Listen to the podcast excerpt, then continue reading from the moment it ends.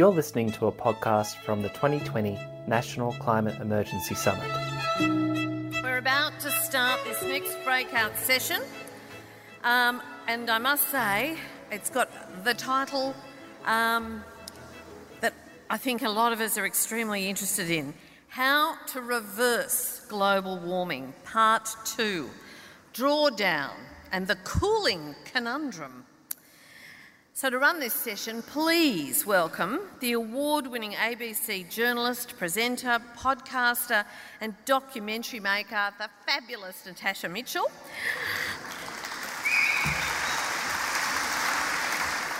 Fellow Life Matters alumni, Natasha, uh, who will delve deep into the critical need to not only decarbonise but to also rapidly design and discover ways to draw down our carbon debt. Please welcome Natasha, who will introduce the panel she's about to wrangle. Enjoy. Thank you so much, Jane. How are we all? The scientists are in the house. We are going to get practical in this session. And I want to acknowledge that we are on the land of the peoples of the Kulin Nation, who, let's be reminded, have been here for generations and generations and millennia and millennia. And so they know this place. Long before humans started emitting dangerous levels of carbon dioxide. Uh, hashtag NCE Summit 2020 get tweeting. So, who was at the earlier session chaired by Bernie Hobbs? Excellent. This is part two. That session, Reversing Global Warming, focused very much on preventing further greenhouse gas emissions and fast. This session is focused with this fabulous panel we're about to hear from on how we must rapidly pull out what we have already put into the atmosphere because the science is potently clear. If the world is to limit global warming to under 2 degrees Celsius above pre industrial levels, rolls off the tongue, doesn't it? We will need to roughly halve current emissions in the next 10 years, halve them, and reach zero net greenhouse gas emissions by 2050. But we also need to pull out large amounts of carbon dioxide, and there's the rub that we have also put into the atmosphere since industrialisation. So, because even if emissions ceased tomorrow, in the next hour, shall we give it? We are already on track for what we describe as a committed amount of warming and sea level rise as the Earth and the climate system catches up. Its impact will play out over thousands of years, what we have already put into the atmosphere. So, how are we to achieve the drawdown of carbon fast? Can we use nature through natural biological processes to get us there fast enough? Uh, can we help nature with technological solutions? What are the options available right now? Can we be confident that they'll work? How do we make it happen? I'm going to introduce our speakers as they go, I think might be the most efficient because we're very keen for you to participate in the Slido system and post your questions. We'll see them there, and I'll make sure we try and integrate as much discussion for this uh, final session before the final plenary. So let's kick off with, uh, please just welcome our panel first, can we?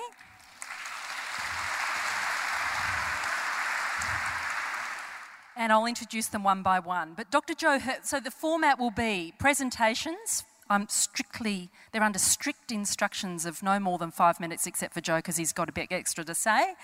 Uh, and then we'll have a discussion, and then we'll open it out to you. Dr. Joe Herbertson used to run BHP's corporate research labs, uh, was general manager research for BHP Steel. Now he's founder and director of what's called the Crucible Group, deploying a technology they call continuous biomass converter. Uh, to rehabilitate land, draw down CO2 from the atmosphere. He's also a conjoint professor uh, at the University of Newcastle to talk about carbon and drawdown and that whole challenge as a business opportunity. Please welcome Joe.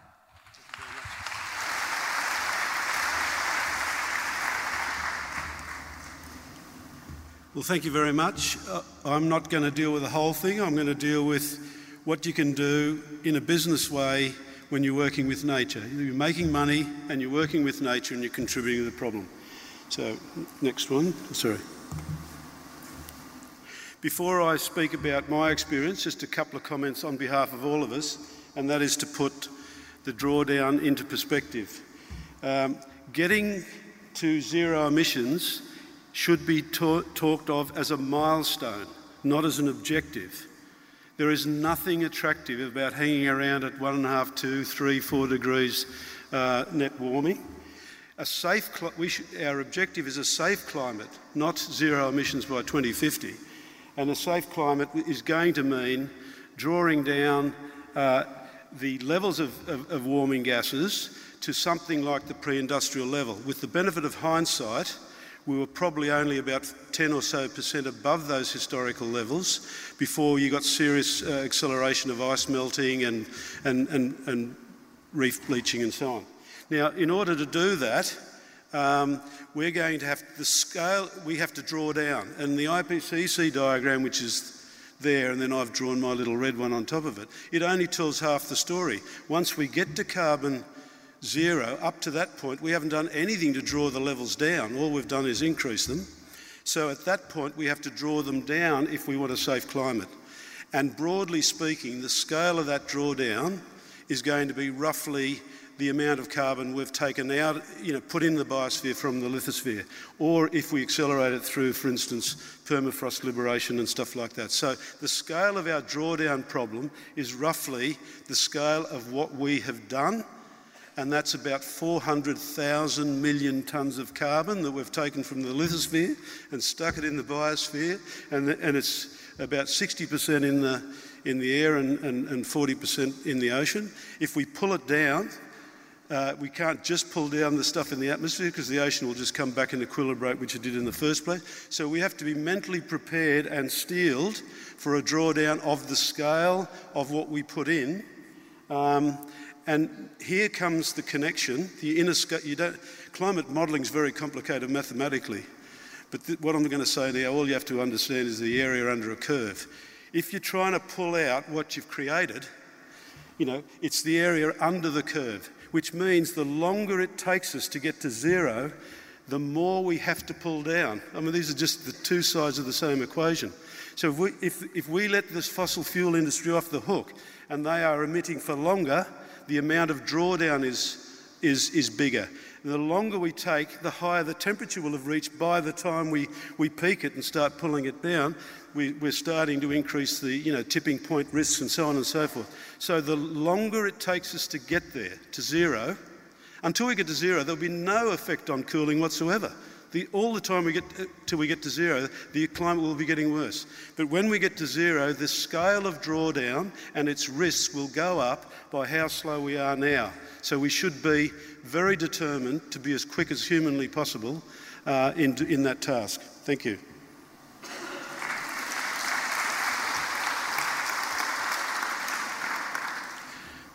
I've tried to press this. Now, from a business point of view, I don't start with the problem, the CO2, I start with the value. Carbon is a fantastically, fundamentally important value creating substance in our ecospheres and our economies. It is valuable. Our problem is where we got it from, not, not the carbon itself. If we can start mining the, CO, the carbon in the atmosphere, thanks very much to our natural friend photosynthesis, and come down and make things of value in this economy out of that source of carbon, it's vital. And uh, that's what, uh, you know, vital to renewable carbon within industry, vital to agricultural restoration, and ultimately a vital uh, component to drawdown.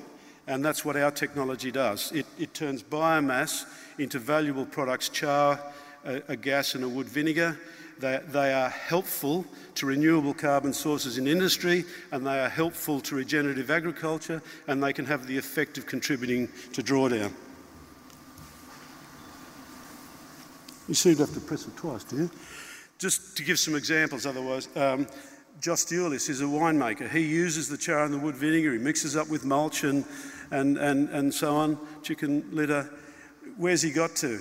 His, his, his soils are progressively richer in carbon. His, his soil scientist never seen organic matter like that in a vineyard. His wines are tasting better. He's winning prizes for wines that were fairly ordinary. And, uh, and in the drought, he's now got a healthier system and he's actually maintained his, his harvest when around him, people, you know, Semillon growers are, are losing 40 up to 80% of their harvest. That's the win-win of making money, building up carbon stocks and building uh, resilience to, to drought. Now, steel making, um, it's, carbon's fundamental to making steel, and we're going to need steel in this, uh, in this new period.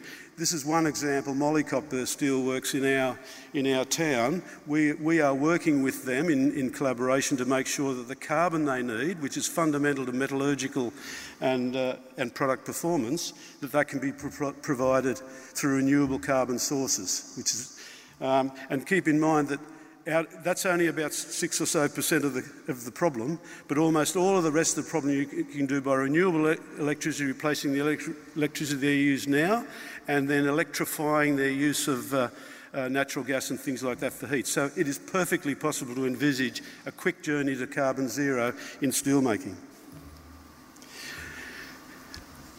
There's many reasons why we have to uh, um, you know, accept and, and, and deal with Indigenous rights. But in this particular context, a big problem with climate change is agriculture, land use, land use changes. So we're not even going to get to zero without doing that. And then the land, uh, the land is going to give us a lot of potential for, um, for uh, you know, drawdown. But we live in land that's very specific. So we're going to need, this is not a, a, a, a lovely add on, we are going to need all of the knowledge that's stored in, those, in that uh, ancient uh, wisdom and bring it together with modern science to help create solution in the here and now. So um, that's another factor. And then just finally, um, in terms of drawdown potential, uh, the IPC accepts that, that biochar type things can represent about 1.7 gigatons of, of emission uh, reduction. It's about 10% of what the fossil fuels are giving right now. If you laid it out over 100 years, you'd make a significant contribution to drawdown. Thank you very much. Fantastic. Thanks so much, Joe. And very interesting. I imagine you're all wondering about Joe's transition from being in the steel industry and with one of our big industrial companies, BHP, to what he's doing now with uh, biomass and biochar. Fascinating transition, life transition too. Um, redeploying his skills in different contexts. Kate Dooley is our next speaker. She's Research Fellow at Melbourne University's Climate and Energy College and a lecturer in the School of Geography. She's currently researching how restoring existing degraded natural ecosystems can remove and lock up atmospheric carbon, to draw it down. So, to talk on how trees can or perhaps can't help us with our drawdown challenge, please welcome Kate Dooley.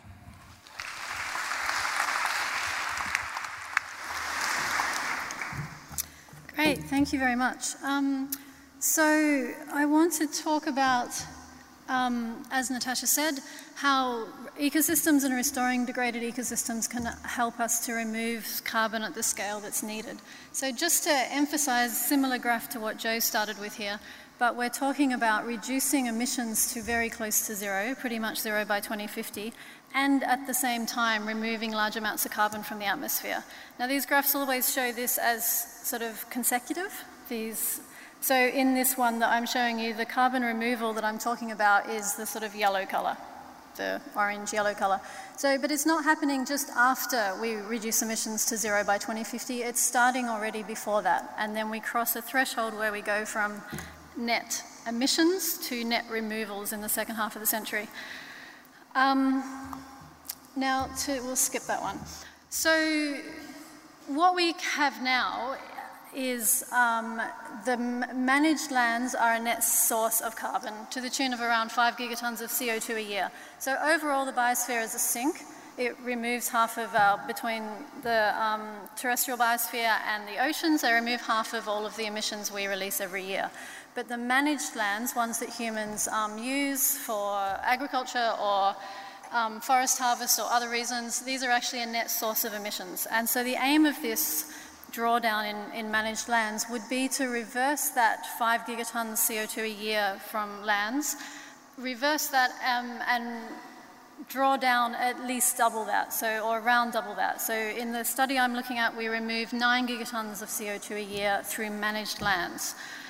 Um, and this is not through planting trees. There is a little bit of tree planting, which I'll explain, but mostly um, the big potential is in restoring degraded ecosystems. So, um, in terms of forests, for example, degraded forests would be forests that have been uh, logged, perhaps not clear felled, but logged selectively, um, used for agriculture and then abandoned. And so there's um, currently, globally, there's something like um, 2 billion hectares of degraded forest lands. So if we restored even a quarter of that, 25% of that 2 billion hectares, which would mean removing disturbance from those lands, that's what I mean by restoring them. We stop logging them, we stop allowing grazing to happen in there. Disturbance is removed and those lands are protected through a variety of land, of, um, land management options. Um, that could remove almost 2 gigatons of CO2 a year from the atmosphere. So getting, moving us some way towards that 9 gigatons. Um, the next thing we can do is expanding natural forests.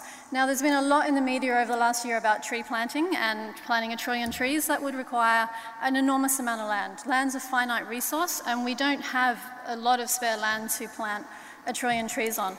So rather than thinking about tree planting, we need to think about restoring lost forests, allowing forests to naturally regrow and regenerate, and in particular doing that through what's called connectivity conservation which is buffering existing intact forest areas and reconnecting areas of fragmented forest, which um, helps contribute to biodiversity resilience and species maintenance and, and a whole lot of other ecosystem services that are really critical.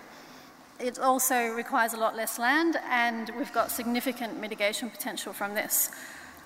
Um, a few other options that I'll go through um, very quickly that we've looked at in this research is um, reducing harvest intensity in natural forests. So, not in plantation forests, but in parts of the world where natural forests are still logged. Um, reducing the uh, in harvest intensity, the amount of um, harvest from that forest, or in particular extending rotation times, which over the last half a century have become shorter and shorter and shorter. Bringing rotation times back out to 80 and more years can mean a lot more carbon um, can be drawn down, drawn down and stored in the forest, and at the same time it restores some of the ecosystem function of the forest. Now, forests that it's appropriate to do this in, it, it really depends on the ecosystem type. In, in Victoria, the Andrews government has announced um, phasing out logging of natural forests by 2030, and we have some of the most carbon dense forests in the world, so it's not appropriate to log there. In places in Europe, uh, in, in, Europe in particular, there's a lot of um, logging in, in sort of semi-natural forests, and that could continue, but in a much more sustainable way. And finally, I wanted to talk about agroforestry. So this is the idea that land, the agricultural land can be employed for mixed use. So incorporating trees into croplands and grazing lands can actually sequester huge amounts of carbon into those lands and it can actually increase agricultural productivity. I think you'll hear more about that from one of the other panelists, so I won't go into it, but I just want to finish to say that um, this is really about thinking about the climate crisis and the biodiversity crisis as in an integrated and holistic way, responding to both of them together means that we restore ecosystems, which is absolutely crucial whether climate change was happening or not. But in those um, ecosystems, when they're more resilient and more biodiverse, then they're more, they're more resilient to the impacts of climate change, they have more carbon in them, and they, they essentially, we need that biodiversity and ecosystem integrity. It underpins um, life on the planet. Thanks. Thank you very much, Kate. And uh, I, am interested to hear how that intersects with the, the conversation that's happening on the global stage about planting one trillion new trees rather than restoring, uh, reviving, expanding existing mature forests. Next, in our drawdown challenge, we have to introduce you to blue carbon, not green carbon, and how we might harness it is Peter Macreadie, Associate Professor of Marine Science at Deakin. With his students, he spends a lot of time knee deep in the mangroves. Please welcome Peter. So, who's ready for some good news after a couple of, couple of very intense days? Um, Yes, lots of hands. And can you put your hand up if you've never heard of blue carbon before? That's great. I love talking to people who have never heard of this stuff before because I've fallen deeply and hopelessly in love with blue carbon about 10 years ago. And blue carbon is a term that's used to describe carbon that is captured and stored by the oceans. The oceans are blue, so we call it blue carbon. Uh, Kate talked about green carbon, which is carbon on land in the form of forests. And when we talk about blue carbon ecosystems, we're really referring to three ecosystems.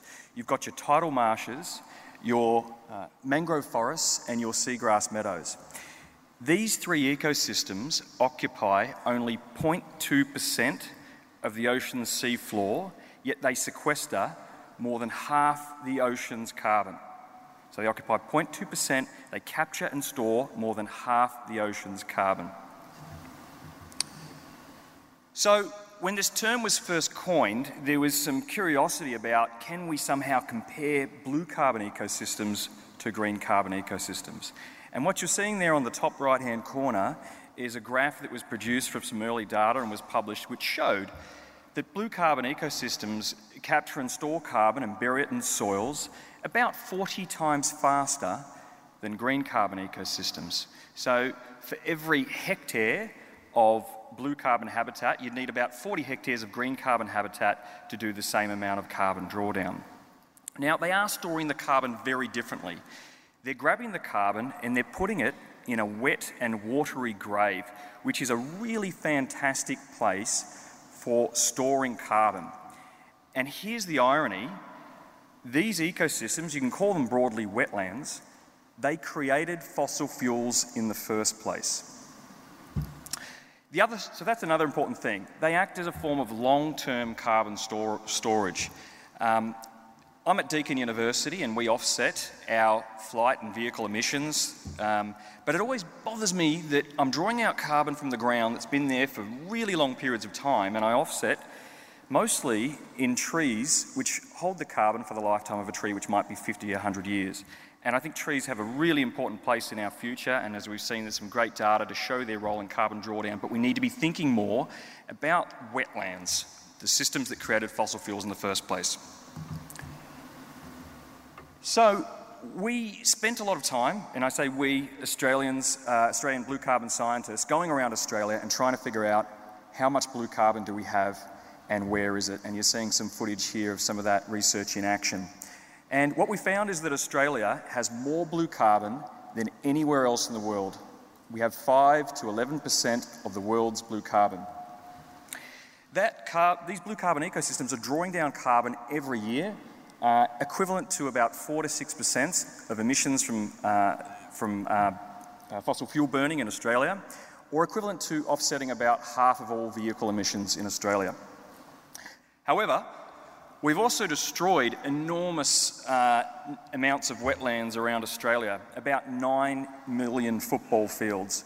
Uh, when many um, European settlers came through from the time of 1788, we drained a lot of these wetlands. Um, I can only imagine the frustration of our traditional owners thinking, you idiots, these are really important ecosystems, and I'll touch on this in the next slide. Um, those emissions from draining these ecosystems, assuming that carbon is released into the atmosphere, and we have some data to support this, it's equivalent to about an extra 10 million cars on the road each year because we're still losing these ecosystems at about 1 to 2% per year. Um, they're regarded by many Australians still as the armpits of our coastal environment. They're not very charismatic, muddy environments. I, I love them, as Natasha said, uh, but we've still got a long way to go in protecting and restoring them. So I said there's more, and, and, this is sort of the steak knife sales pitch. So I'm going to throw in the steak knives here. Um, they are really important for coastal protection. Australia's existing wetlands provide about $3 billion in avoided damages to Australian infrastructure. They're worth about $50 million to our economy by supporting fishery, fisheries. So they act as nursery grounds for juvenile fish, giving them food, shelter, and protection and apparently, as uncharismatic as I've made them out to be, there are many people that enjoy these wetlands for, uh, for example, for observing birds.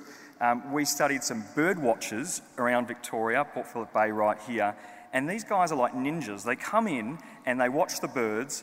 And on one day we had a huge spike in the data where a small group of bird watchers, it was called a mega twitch event, they spent $141,000 coming to see a male tufted duck that appeared in a local wetland. It's only a stone's throw from here. First time it had ever been seen in Australia, and it just loves our wetlands, as do many other important endangered species like the orange bellied parrot. So they're really important for biodiversity. So uh, I head up the Blue Carbon Lab, and, and these people are extremely passionate, as am I, to see uh, more protection and restoration of blue carbon ecosystems, better recognition that these ecosystems created fossil fuels in the first place. And if you want to hear more about the research we're doing, uh, jump on our website. Um, there's a lot of work to do in raising the profile of wetlands, and I believe they have a really important role as long term carbon sinks in our future. Thank you for your time.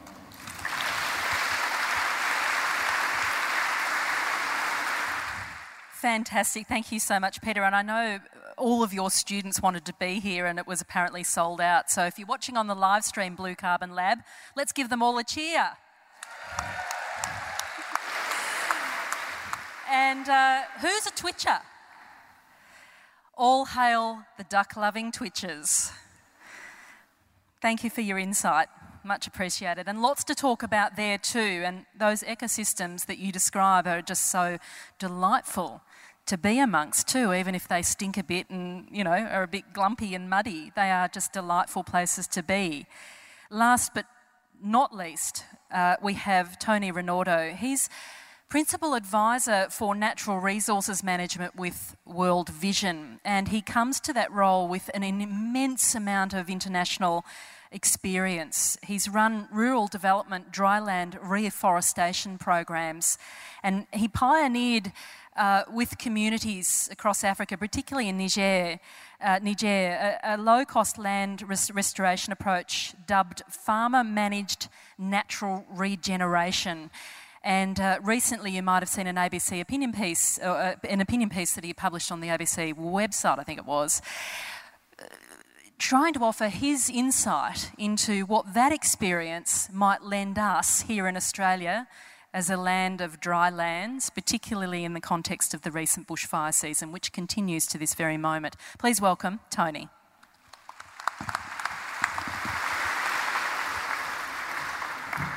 Thank you.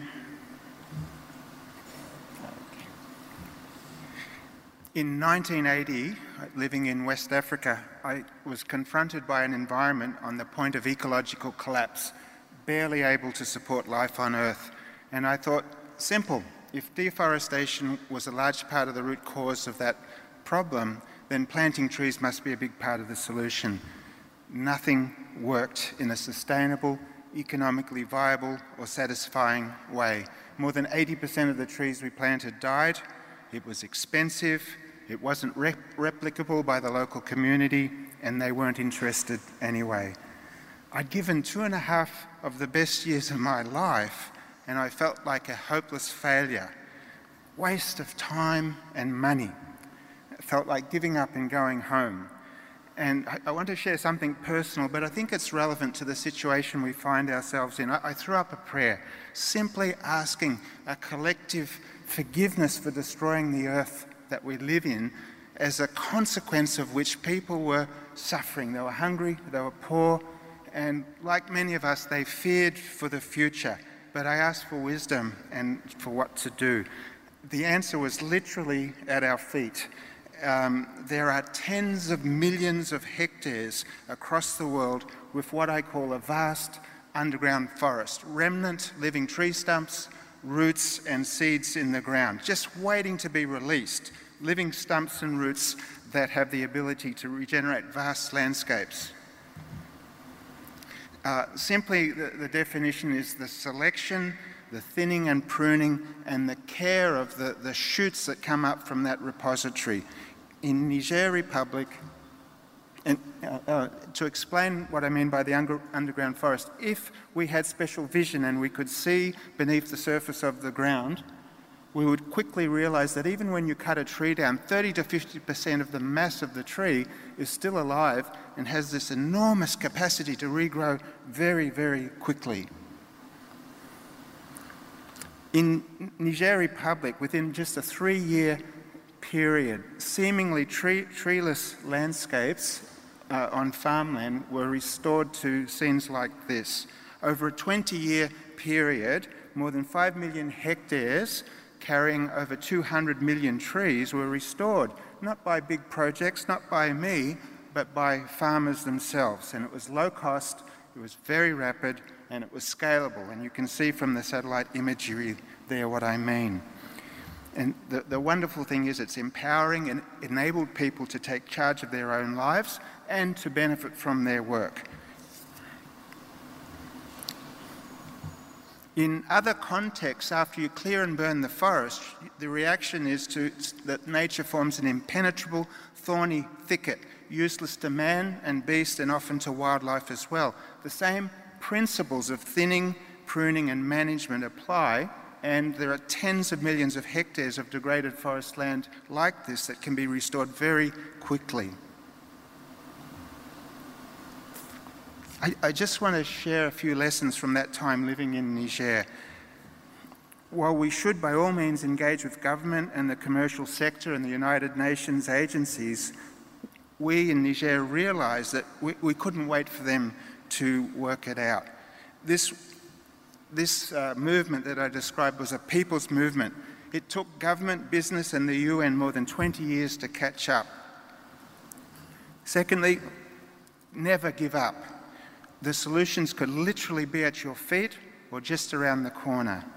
Thirdly, mindset change precedes behavior change. And, and so we, we have a great burden. We've had the facts for several decades now, but we need to communicate, we need to lead by example, we need to replace lies with truth and ch- challenge denialists. Not, not in a uh, uh, fighting, arrogant way, but with respect. And then lastly, nature-based solutions could provide up to 30% of the answer to climate change. Bill Mollison once said, the solutions to the increasingly complex problems of the world are embarrassingly simple. I love that statement. In the case of the work that I do, it's embarrassingly simple, but I'm not ashamed because it works. I call it a no regrets technology. There's no downside, there's no unintended consequences. Uh, globally, there are, in theory at least, nearly a billion hectares of degraded landscapes much of which could be restored. In addition, there are over 2 billion hectares of agricultural and grazing land suitable for, for agroforestry to some degree and in some form. And just to finish up, there's an old adage if you have nothing to lose and everything to gain, by all means, go for it. In other words, give it all you've got. Don't hold back. And so, my plea to this audience is whatever your expertise, whatever your sphere of influence, don't hold back. Don't give up. Go for it. Thank you.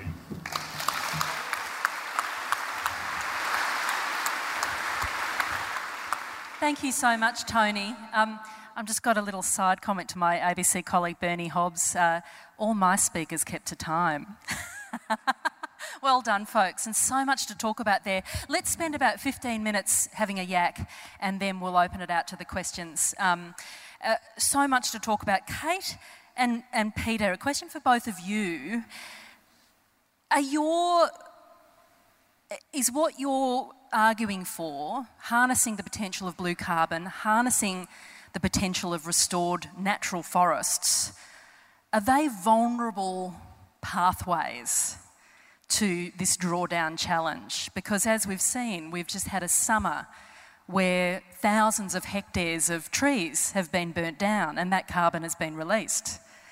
Likewise, wetlands, seagrasses, we develop our coastlines, you know, obsessively in our country and beyond. They're under threat as ecosystems. Are they a reliable option if we're going to really achieve drawdown? Both of you. Um, yeah, thanks. That's an excellent question. So, in the numbers I was talking about, I was saying currently we, the land sector, managed lands globally, are five gigaton CO2 emissions. That's a net emission. So, we have to under, and what I mean by that is uh, carbon is going in and out of the land all the time. So there's forest fires, and then the forests regrow, and the carbon is um, drawn down again, and then it's released again. So we need to see, to some degree, that there's always a flux in the land sector in terms of the carbon balance. What we want is a net drawdown rather than a net emission. So it's flipping that balance from a net source to a net sink in forests.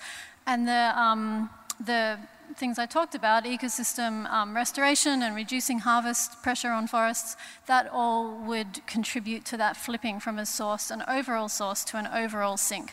So it doesn't mean we never have emissions from forests, there's never another bushfire it's, it's the overall net balance. Um, and one other thing that's important to say in response to that question is absolutely it's risky. There's, there's no way that, um, we, that I would say br- bringing all this carbon back into forests is, is what we it's not the number one strategy. The number one strategy to deal with climate change is to not release um, carbon in the first place. It's always more risky to try and recapture carbon and more expensive and more difficult and more uncertain that it will ever happen in the future than to not release it now. So that's, that's the starting point. But the reason I'm focusing on ecosystem restoration is that gives the greatest chance of those ecosystems being resilient and long lived and surviving in the face of climate change and recovering. Just before we come to Peter, what would you say in response to Trump saying, let's plant a trillion trees, as a number of uh, leaders have got on board that, that uh, effort in, an, in a sense to say, well, we won't need to reduce fossil fuel emissions if only we plant a trillion trees. Now, that's planting new forest, and that's an inherently risky enterprise too in terms of the drawdown challenge there's, there's so many drawdown, drawbacks and, and dangers and risks to that proposition. So it's not just, it's a huge issue at the moment. It's become more of an issue over the last year because of this increased focus on natural ecosystems and forests as a way to remove carbon. And then that gets somehow got spin out, spun out into we plant a lot of new trees, and then BP and Shell and all of the big fossil fuel industries are suddenly saying they're going to be net zero emissions because they're investing in tree planting. It doesn't work that way. We have to go to zero emissions and have more carbon in the landscapes. And if we do that, it's, it's absolutely critical. If, but if we do that more carbon in the landscapes via planting new trees, then those trees um, are, are, much more susceptible to being lost. So you already heard from, um, from Peter how the tree planting efforts failed. So there's a, a, a, large chance that those tree planting efforts won't succeed, and they're also much more vulnerable to fire and to pest invasion, and that's why the importance mm. is on natural ecosystems. Just one other thing about tree planting is it has to happen on land, and whose land is it? Land is finite, and mm. land is at the heart of nearly every human conflict, uh, major conflict in human history. So we don't want to suddenly be appropriating large areas of land, in particular, so that um, uh, excess emissions of, of the global north can continue. We need to minimize land use change and use land for what its current best purposes are. Great, thanks for clearing that up, Kate, because it's such a, a, a, point of contention right now. Peter, that question of the vulnerability of, of blue carbon as a, a drawdown pathway. The reason they've stored carbon for so long is because they provide these environments where it's very hard to break down the carbon once they're there. Um, they don't catch on fire if they're healthy, so that's one big advantage. However, we have seen and we've done studies that we published recently where we took this ancient carbon, 5,000 year old carbon from wetlands, and we exposed it to, to oxygen. And uh, oxygen seems to be this master switch that turns on these microbes and brings them out of a, a state of dormancy. And they can break down that ancient carbon. And effectively, it's a bit like opening a carbon vault and just letting out carbon that's been retired from the carbon cycle for thousands of years and releasing it back into the atmosphere. So, they are a very long term and can be permanent carbon sink so long as you don't disturb them. And processes like um, dredging and, and, and, port development and um, eutrophication in the coastal zone, there's all these disturbances, and, and, they're facing a death, death by a thousand cuts at the moment because most humans, 90% of Australia is living within 50 kilometres of the coast, so we're putting a lot of pressure on these coastal wetlands. We love our coastlines. Love them to death. We love them too much. Mm. Yeah, and, and, we'll come back to some of the ways in which we might, you know, protect some of these uh, sinks, carbon sinks, to round off on a positive note. But um, Joe and Tony, in both of your stories, uh, the story of soil is part of the, the sort of potency of what you're both involved in. Joe, where does nourishing soil fit into your mission? I think it's. Is that working? Yep, it is. Just hold it up. I don't think there's any future, even if there was no climate change, to feed the world's population if we don't completely change the agricultural paradigm. Where, and, and that has at its, at its heart lifting soil quality, bacterial activity, soil activity, uh, etc. So everything we're doing should be everything we've done by pumping with agri-chemicals and pumping more productivity, etc., has actually reduced the carbon. So as we, you know, we're only going to get sustainable agriculture if we actually regenerate the soils and lift the carbon and so on. So for me, soils are absolutely critical in terms of food supply and response to climate change. So how, where is soil fitting into your technology, the continuous biomass converter, and how you're deploying that with, um, uh, well, both both those who are supplying you with the biomass, because you've got to set up a whole supply chain, don't you?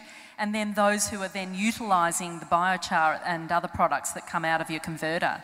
We're, we're not talking, the diagram said photosynthesis biomass. We're not talking about that. We're saying photosynthesis will create biomass which will create value in society. And when that value has been had its first time round, it was a table, it was a cupboard, it was a macadamia shell, or whatever it was. When it's done, use that to create the char and the wood vinegar and the, and, and the, uh, and the energy, the gas, because they are more valuable proportionally in regenerating uh, the soils than if you just, you know, burn those things and so. On. So they're very valuable products. So we, we see the products of our biomass converter having an enormous direction towards soils. Doesn't this conversion of biomass, say the macadamia factories husks from their process, they give them to you, you convert them to biochar and wood hmm. vinegar and, and, and, and other products, doesn't that process create greenhouse gases?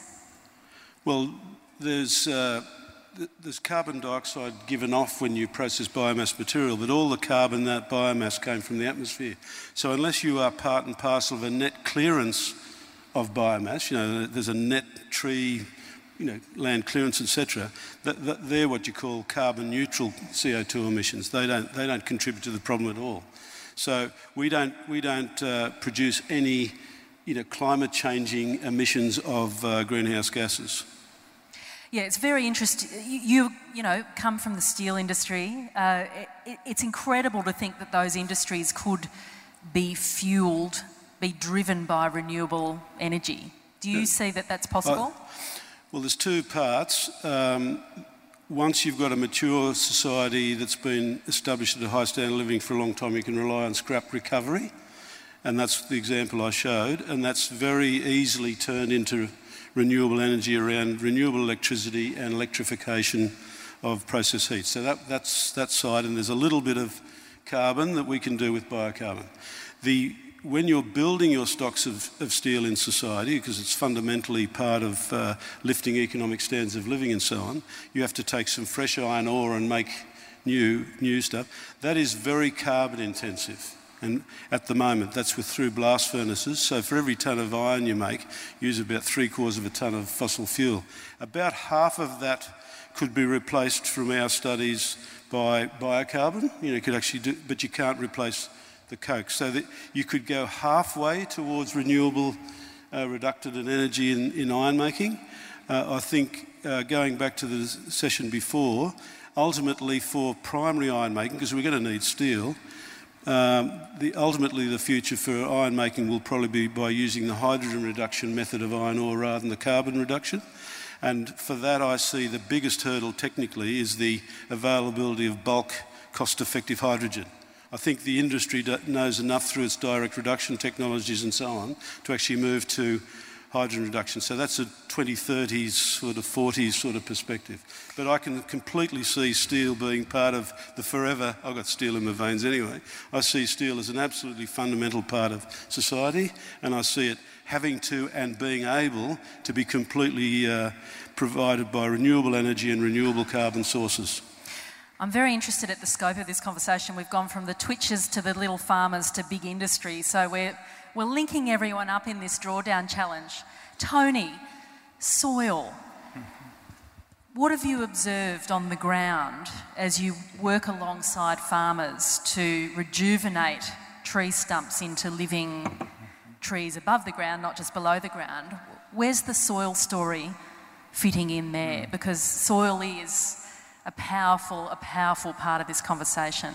Mm-hmm. Very critical part of the story. So over the last century, particularly in tropical areas, soils that might have contained more than 5% carbon content uh, now have less than 1%. That means lower moisture holding capacity, more vulnerability to drought, and it's also the, the focal point that nutrients can uh, lodge onto and through the activity of microbes become available to plants. As soil carbon drops, crop yields drop, farmers needing to feed their families will clear more forests if there are any um, and cause more emissions. And in addition, when there's no food, if there's any nearby forest, they find food for their family by cutting firewood and making charcoal and, and destroying forests. So as the trees regenerated, we've seen an increase in soil carbon, uh, greater retention of moisture, and in, including um, uh, resilience to, to droughts, which are quite frequent, and, and higher crop yields, up to a, a doubling and in some cases a tripling in crop yields without inputs. You can still put in inputs at, at another stage, but many of these farmers are amongst the poorest in the world simply by working with nature. And some of these trees are nitrogen fixing, they're all putting carbon into the soil through leaf litter fall and so on. Simply through working with nature, they've lifted their yields to that extent. You talked about a mindset change coming before a behavioural change with the farmers that you've worked with yeah. and, and with governments and agencies, yeah. etc. I've got that the right way around, haven't I? Uh, d- describe what had to shift because you're working in complex environments where natural resources are, uh, are, are rare, far and few between. People are in desperate need of wood, of firewood. Um, so to talk us through where some of the challenges have been and how they, we'll come to how that might be relevant to Australia and farmlands here? Well, it's been very challenging. Uh, some people call me the forest maker, and I disappoint them when I tell them actually 95% of what I do is regreen mindscapes. And if I win that battle here, because everything that you need is there in nature to regenerate itself, you win that battle, nature will come back. And so the kinds of uh, constraints, and it's almost universal. There's a, there's a belief that you can't have trees and crops, or you can't have trees and pastures together. Uh, under some trees, you'll certainly notice a depression in, in crop height and, and yield, but certain trees, at the right spacing and the right management, what we saw and what the farmers are now experiencing, those crop yields doubled. There, there was an attitude that, ah, and somebody said this to me, Mr. Tony, if I plant a tree, maybe my son will benefit, perhaps my grandchildren, but I never will. So, this perception that that takes forever, I'm hungry today, I can't wait. And yet, particularly when you are working from regenerated tree stumps, the growth rates are very, very rapid. I, have had situations with um, uh, political leaders, parliamentarians, when they look at my work and they say, Oh, you're trying to drag us back into the dark ages you know, we've come out of that. We want to emulate you with big tractors and um, uh, monocropping and cleared land. So there's, there's many, many negative mindsets, not necessarily based on, on the truth. So tell me about the point at which the winds start, the wind started coming. So, you know, where the realization was triggered for people. What were they what benefits were they deriving in the early phase of this whole process? That they could see the kernel of potential and they were still getting the benefit of the wood mm-hmm. from the trees as well. That's key here, isn't it? Certainly in the, in the Niger case, women were walking up to four hours just to find fuel wood. Often there was none. They were burning cow manure for cooking, straw, elements that should be going back on the land to fertilise it. It, it. it, was difficult, and I found maybe, maybe 10 or 12 farmers in as many villages who were willing to at least humour me and give this a try. And it started to work. We encouraged them to just do this regeneration on a small corner of their farm. And I promised them if it doesn't work, if it destroys your crops, cut them out, go back to where you were, but just give it a try. And in that first year, it was working. But uh, for various reasons jealousies, suspicion, uh, fear of change others would come at night and cut those trees. And it could have failed that year. But in 1983, there was a severe drought and following that, food shortage. And we were in a position eventually to give food aid, and the government said no free handouts. If people are able bodied, they must work for this. And so we had this tool. If you want the food, which we gave each month, one of the work requirements is to regenerate trees. That year they left 500,000 trees, and it looked beautiful. As soon as the food aid stopped, 75% of the trees were cut out, finished with Tony, we'll get on with our life. But we'd captured a critical mass, 25% who said, no, the guy's mad, but nothing bad happened. In fact, the crops were a little bit better. The wind speeds were slower. We had fuel wood, and some of these trees provide fruit, fodder, and so on. So they convinced themselves, and eventually the laggards were looking over the fence and they, they followed until it, it spread across that country to the five million hectares that I mentioned. I'll come back to you a bit later. What, an, what a fascinating story. And I'll look forward to just trying to connect that back to the Australian landscape as you see it too. Um, again, a kind of double headed question for you, uh, a dual question for you, um, Kate and Peter. What impact does climate change itself have on the capacity of what you're arguing for, blue carbon, restoration of, of mature forests, what does that have on their capacity to sequester carbon? Um, can it flip these environments sometimes from being a sink to a source, for example? With blue carbon environments, we've seen opportunities for expansion to places they've never been before. So, sea level rise, there are places where salt water will end up penetrating farmlands and other properties. Um, but we've done some modelling and we've looked at the amount of coastal squeeze they're facing. So, they're running out of space, they're going to drown because we put up fortifications and barriers right around the Australian coastline. On the whole, even if we go pretty hard, uh, we will see a decline in the number of blue carbon ecosystems going forward for most states. So we've got a, a paper under review at the moment where we've projected what will happen. Unless we very seriously take our coastal real estate into consideration, and, and what we would be advising is that we're going to have to retreat. Um, so, on the whole, at the moment, business as usual, blue carbon ecosystems are in big trouble with future climate change. Kate, um, yeah, the same, same story for terrestrial ecosystems. Uh, I think, so global modelling shows that uh, we get to around two and a half degrees or 2.2 degrees before we really start to lose the big forests of the world. So we really need to not cross that two degree threshold. And um, and even less, we need to keep temperatures down to 1.5 degrees. And I tend to think of it in that big picture way, like um, the ecosystem restoration I described is part of the solution to keeping us so those numbers were actually compatible with a 1.5 degree pathway if we had complete 100% decarbonisation of energy and industry, so no emissions by 2050. So doing those things in conjunction actually contributes to, to still having forests and maintaining those terrestrial ecosystems.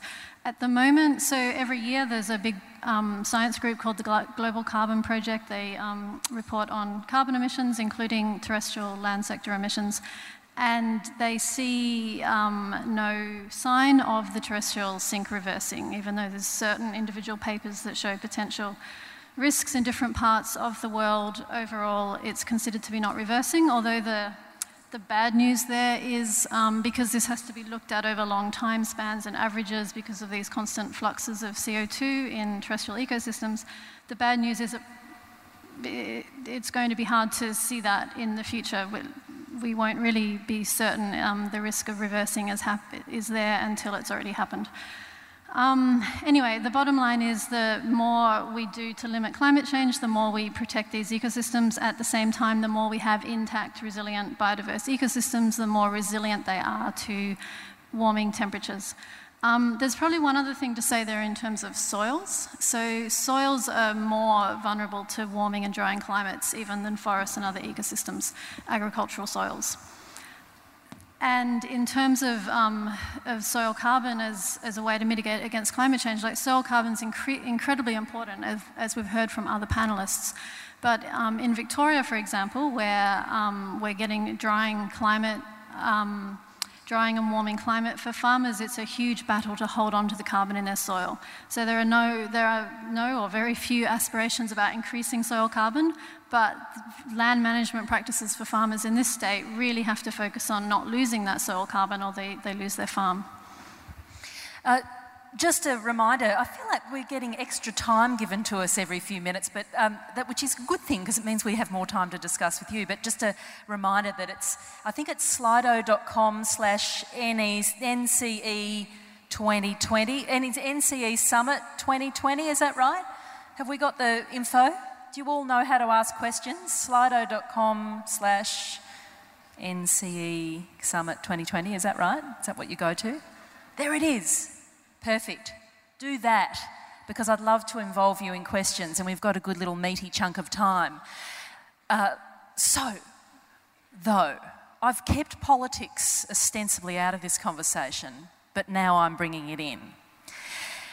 Uh, because polit- politicians, of course, control the levers of government. So, what, from each of your perspectives, in each of your specialist domains, what how do we incentivise to maximise the drawdown potential of each of these? What are the, what are the levers that need to be pulled, particularly here in Australia, but, but we're talking about ecosystems, so globally as well. We're one global planet, one planet. Um, what, what would you like to see happen? What fundamentally needs to shift? Joe. I think uh, consistent with the discussions in the last couple of days, it's very, very difficult to get there politically if there isn't a totally uncompromising commitment to deal with this in a systematic and comprehensive way. You know, a, a government of national unity, etc. You still want all of the innovation coming up from below, but there's, there's money, there's clarity, there's support, and so on. We're being blocked all the time. There's a political environment that we have to get enormously better at stopping the negative effects of the vested uh, fossil fuel industry. That's a political question. And down in the practical level, one of the things that really hits us is regulations, you know, the EPA and all that sort of stuff. It just takes too long. I'm, I'm not suggesting that we get a free kick anywhere, but if it takes you three years to get a permit, it's not three years' work. It's just mucking around and wasting time. So I'm not, it's not a, you know, dog whistle uh, cry for, you know, lower environmental standards. It's that we've really got to start using our brains and, and work out what we need to do quickly so that things that have got promise can be permitted and, and moved uh, in, as fast as possible. I think permitting is actually uh, quite a big block to this whole transition. So, how successful have you been at developing pilot uh, sites and projects for your technology? Well, we've actually selected the first one to be one where the permitting environment is about as easy as you can get. Uh, this is with the macadamia shell uh, things. It's, macadamia shells are part of what they come on, so they're not a waste, etc. If we took some macadamia shells from across the road, it'd be a waste of energy policy, we wouldn't see it for three years. You know, it's just uh, so you you know we've. I think it'll drive people out of our jurisdictions. You know, it'll drive people to, to more friendly environments where people are are, smarter and quicker. Um, I think uh, I think there's a problem with our environmental regulators being they've got compliance in their DNA. They're very bad people to manage innovation. You know, somehow we've got to get to a situation of, of uh, you know, we haven't had a lot of joy, really, in, uh, in getting the EPA on, on side, is really the, the answer to your question. Oh, I'd love to drill in more, but we won't have time, but that's fascinating to me. Um, uh, Kate. Yeah, um, so it's, it's a difficult question in the land use sector because it, it covers such a range of, of different um, requirements. Well, we're back to a, an era of land clearing uh, and the winding back of land clearing legislation in some Australian states. Yeah, so I was going to say, um, kind of in, in maybe a difference of opinion to Joe, that what I'd like to see governments do is ban more things, in particular land clearing and logging of native forests. So more regulation, more. Um, um, just banning things, basically. Um, now, the, that, that, that, Except the things you don't want banned. Except the things I don't want banned. Um, but that depends, you know, there's a lot of nuance in that. But um, certainly we don't need to be logging our native forests and the land, the rollback of land clearing. I mean, Queensland was a global hotspot for the last couple of years in terms of land clearing. We're clearing more land than Indonesia and, the, um, and Brazil and other countries. So that really needs to stop. And there was. I think, th- oh, the other thing I was going to say is incentives for farmers to put more trees in farms to protect their soil, to farm in a different way, and not incentives um, such as farmers can do complicated methodologies and sell credits to the um, ERF or the CFI or whatever it's called these days, the Climate Solutions Fund auction um, actual sort of much more direct on the ground incentives for farmers to have more to have land management practices that help them respond to a changing and much more risky climate. So that would be a huge benefit. I think the national farmers federation is calling for an ecosystem services fund it might be called. So i'm not following it that closely but that sort of thing is would actually be very helpful and very important. Thank you. Peter from your perspective as a mangroves man I was swimming in the pool this morning and I found myself cuddling a man in the pool, and I'll explain that in a second, but I was thinking about this same thing. Um, so, when I arrived the other day in Melbourne, I was trying to stop people for some directions, and it, it made me realise that people have very busy and complicated lives. People couldn't stop to give directions, um, and that that's where we need things like carbon taxes, where we pay for the privilege to pollute. Um, and that those carbon taxes allow us to reinvest back in nature and also weans us off fossil fuels and switches us towards green technologies. And as uh, Peter Garrett said, you know, the carbon tax by many was seen as a failure, but I believe emissions dropped by the largest amount in 26 years. We, we, can fact check that, but anyway, it was, a, it was a remarkable success. And I never noticed Mum's Sunday roast go up by $200, as was uh, prophesied by um, then uh, ministers at the time. Um, so I think we need a carbon tax. Um, a carbon I, tax or a carbon price? Both. I, I just think that it is, it is amazing that we're doing something that has a negative impact on others. And, there's no, and, and for me, turning on the kettle in Australia is affecting somebody in Bangladesh. And Australia can weather the worst of climate change um, because we have a lot of money. But we are all sharing the same atmosphere, and we're not, the people who are going to be hurt the most are not responsible for the worst of climate change. Um, I think for me too, um, as Bobby Kennedy once said about GDP, um, GDP measures everything except that which makes life worth living. And I think that what we call, what I call the, the steak knives in my presentation, those, those are the ecosystem services. This is stuff nature gives us for free, and we don't pay for it clean water, clean air, and it's often once it's gone that we realise the importance of those. And our economic decisions often don't consider the impacts on the environment, yet the health of our environment underpins our economy. And, and getting back to the swimming pool experience, well, when I arrived here this, yesterday, I was feeling a bit depressed. I, this climate change thing causes eco anxiety, and it really does affect people's ability to, to concentrate and think about what, what, what's the future going to look like. I've got three young kids, um, and, I, and I felt a really positive sense of energy the last couple of days. And, and this morning, the man who hugged me in the pool was actually um, David Helfgott. Uh, uh, from the movie you might remember, Shine. He's a famous pianist. And um, I'd said to him, Oh, do you want my lane? And, he, and I said, I'm here for a national climate change conference. And he says, Change. And he gave me a big cuddle. And we stood there embracing for about a minute. And I didn't realize who it was till I got out of the pool. And he says, And I play the piano. Um, and, and for me, I, I realised when I was, I was getting in the lift, just, um, you know, there, there are some people out there who, who like many of us here in the room, are really passionate about making a difference. And, and we see that um, many of our politicians will vote based on what the public wants. You know, they're our elected followers in, in a way. And that uh, if we make enough noise, hopefully we'll start to see some change at the highest levels of government because it's really hard, given our busy lives, to expect us to, for every Australian to implement change in their own lives. Thank you, Peter. And just uh, briefly, Tony, if you can, so we can get to some questions. Okay, there, there are Very of, briefly. Yeah, there are a lot of things I was going to say, but just we have some world-leading land management systems. Uh, the government already supports to some degree the Mulloon Institute, Peter Andrews, uh, natural sequence farming, permaculture, conservation ag. Unfortunately, uh, it's not mainstream, and it's the same issue we faced in Niger. Government needs to highlight the good work that's been done and help get it over that hurdle so that everybody's doing it. Did you have some others there that you want to list just quickly in case people want to well, take some notes? Ho- holistic grazing management, um, indigenous fire management practices, uh, agroforestry, so th- these types of things. Fantastic. Let's come to a question. So, yes, if you could pop your questions through the Slido system, we'd love to hear from you. First question How do you ensure drawdown tech isn't only used to offset? Who'd like to take that one up? The answer is not to stop doing the things we're talking about. We should be getting on with reforestation, regenerative agriculture, building up soil carbons.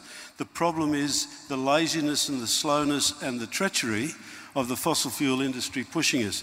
Now, in Australia, you know, if you look at if you look at climate change, it's the total emissions in the world that affect all of us in terms of heating, by and large the immorality of saying that we are the biggest trader of coal and the biggest trader of LPG in the world, and that's got nothing to do with climate change. We are a major economic exploiter of fossil fuels, and that sh- it is absolutely immoral in my mind that that should be rewarded with massive profits. They should be taxed or whatever to, to buggery, um, you know, because it's affecting everybody. And here in Australia, we're making squillions of dollars out of doing it, and we pretend it's someone else's problem, you know, and that's what's given us the heat to, for our own fires. Anyway, so the main important thing is not stop doing the good things, it's, it's get rid of the fossil fuels. The, the Stone Age didn't end because of lack of stones. The fossil fuel industry is not going to end because of the lack of fossils. It's got to stop because we've got something better to do. Thank you. Uh, another question, or did you? Yeah, another question. Uh, we actually haven't even talked about geoengineering, and I do wonder whether th- this idea that we should deploy technology at scale to uh, draw down or reflect sunlight back into space, you know, the big, big tech solutions. But we have a question here. Comment on the assumptions of drawdown or BECCS. BECCS stands for bioenergy with carbon capture and storage, if I'm right, in international targets. Just explain that. Who'd like to take that on? Yep, go for it. Yeah, so um, this is coming from the IPCC um, modelling that's used in the IPCC reports, the Intergovernmental Panel on Climate Change. They released a really big report last, no, in 2018, two years ago, on 1.5 degrees, and that has put this 1.5 degree pathway and conversation on the table. But the, the modelling that underpins those reports is essentially cost optimization economic modelling, and it was very challenging for those kinds of models to do to create deep mitigation pathways that reduced emissions fast enough um, to be compatible with 1.5 degrees. So instead of reducing emissions fast enough, they introduced this technology called bioenergy with carbon capture and storage, which draws down large amounts of carbon. And, and then you get a 1.5 degree pathway over the century, but a lot of these are essentially overshoot pathways. We go above 1.5 degrees and we pull carbon out to get back down. Now, the difference between that, the scale of that in international targets, and isn't this about burning biomass and then capturing the carbon, storing it in some way, in a semi. Capturing CO2. Yeah, the idea is you capture the CO2 from burning the biomass and geologically store it. So instead of storing it in the terrestrial biosphere, it's geologically stored. Um, so the question's about international targets, which is what I was going to comment on more than all of the reasons why BECCS wouldn't work, but that's a whole nother conversation that Yeah. um, you can ask me about later.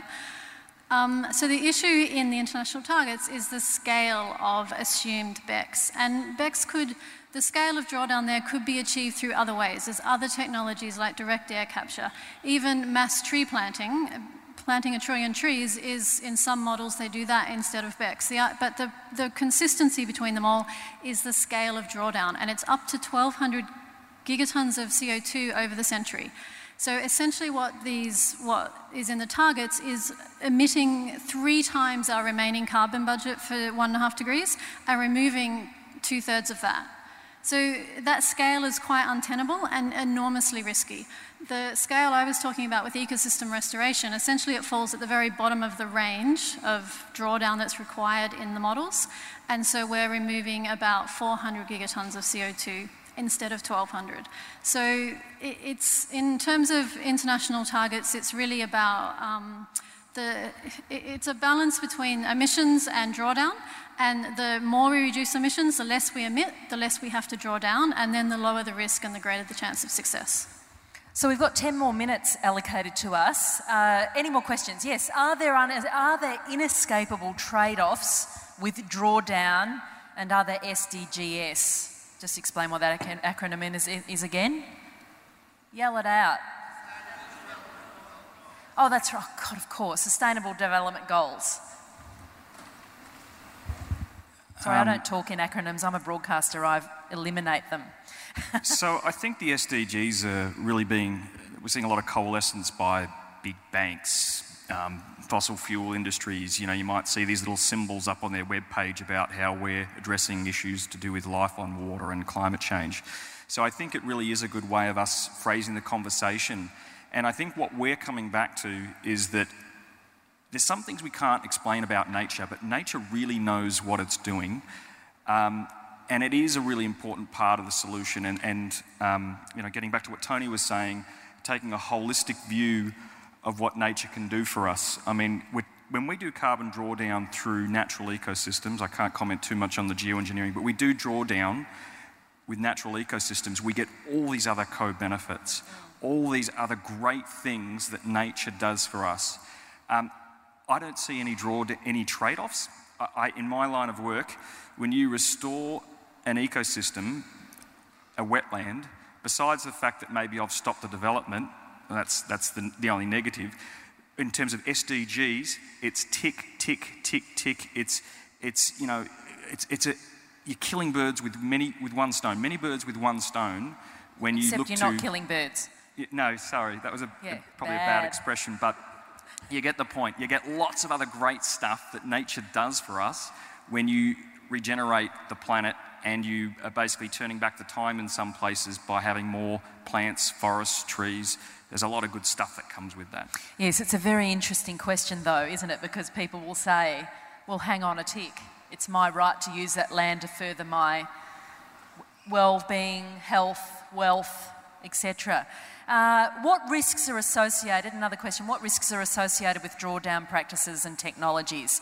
Fantastic question. Risks. Just, I'll just say something briefly. I don't know if other people have something to add, but I would say the biggest risk is um, land use. Expecting to use a lot of land to lock up land um, in tree planting to draw down carbon.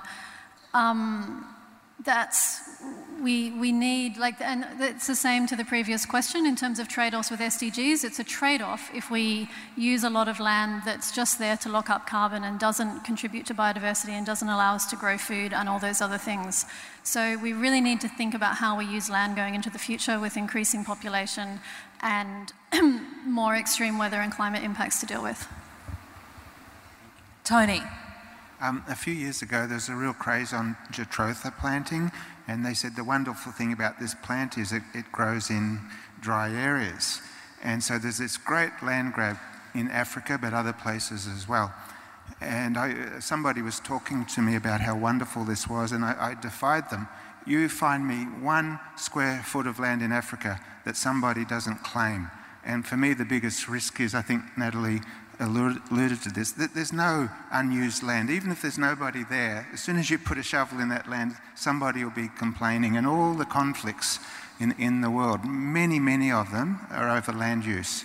So for, for me, one of the reasons why our work succeeded was we empowered people on their own land to use their own resources and benefit from them. And the, the danger with the Trillion Tree program, apart from uh, the possibility of large monocultures and perhaps inappropriate planting on ecosystems that never had trees, is uh, appropriation of other people's lands and, and effectively impoverishing them forever. Another question, and thank you for sending your questions through. Will tipping points make drawdown even more necessary? And I guess I'd add to that will drawdown through natural systems be enough in the coming decade or two? we've spent too much time being ineffective, and if we spend more time being ineffective, we run, run out of wriggle room. Just bring that mic a bit. We're going to run out of wriggle room. You won't be able to fix things in reasonably acceptable ways, and people will pull on levers that are much more fraught, much more risky, like, you know, reflective things that you do in the stratosphere and so on. So there is a point that if we let things go too, too far, we will run out of wriggle room, and there'll be very little capacity to, uh, to use value adding and natural uh, drawdown techniques. And a question from you How does this discussion apply to other greenhouse gases, for example, methane? Um, we've actually been in this situation before. Does anybody remember the hole in the ozone layer? Yeah, so that was CFCs, just another form of greenhouse gas that we released. Um, and we dealt with that the hole hasn't fully closed over, but we've come a long way by eliminating CFCs from our everyday lives. Um, methane is a big one and it affects some sectors. Um, it's 30 times more potent as a greenhouse gas. Um, we've seen in a lot of wetlands inland around Australia that we've drained, um, they've become huge sources of methane. And there's actually an opportunity within the carbon markets um, and carbon markets, by the way, are said to become, by some analysts, one of the biggest commodity markets in the world. But there are now a lot of mechanisms where people can avoid emissions and can get carbon credits for doing that. So, um, restoring the land. Nitrous oxide is another one that's 300 times more potent. So, you know, the, the top three CO2, nitrous oxide, methane um, they've got to be on the radar at, at all times. Do you think that part of what enabled the global community to act uh, effectively around the ozone layer was that the, the financial and industrial interests in that product were lesser and less sophisticated in their penetration of government decision making yep. Than um, the fossil fuel industry. It didn't hurt the hip pocket as much, that was for sure. Um, we could make tweaks and changes in the industry without having major economic impact. Um, I'm trying to be very pragmatic. I spend a lot of time working with um, oil and gas and others um, on this issue because, you know, there are, it is a huge part of our economy. Um, it is a huge, it, it, supports a lot of jobs in Australia. And uh, even though I'm very much concentrated in what we've already released in the atmosphere and putting it down, I think that we do need to wean ourselves off fossil fuels in a very clever way. Um, and it, it's very promising to see that there's so many people who know a lot about the green tech industry and say you can do it, and there's still plenty of jobs, and it'll still be great for the economy. I'm really keen to come to this final question with a comment from anyone who wants to weigh in, but this is vital to us all in the heart of Melbourne and beyond. What role do cities and urban areas play in drawdown? It's a fantastic question. Thank you for asking it. Joe. Sorry. Brendan down the front here is a leader uh, if you start using your properties, the, the balconies, the gardens, the roofs, and so on, to bring life back into the city, have enormous effect. And if you weren't at the session where Brendan spoke, he was uh, he'd been involved in a, a massive housing development that was seven star in terms of energy rating, etc. There was a figure the other day that uh, food waste actually is the third largest contributor to emissions. So alter our eating habits. Third largest. Yes, it was shocking, surprising. And then I, I put in a, a, um, a, word for urban forestry and, and gardening. Any final comments? Look, this has been a really rich discussion, and I hope it's given you lots of food for, th- food for thought and left you with a, a kind of positive heart about what's possible if only we mobilise around uh, the science and tech that we do know exists right now. So please put your hands together and thank Dr. Joe Herbertson, uh, Kate Dooley, Peter Macreadie, and Tony Rinaudo. Thank you. This was a podcast from the 2020 National Climate Emergency Summit.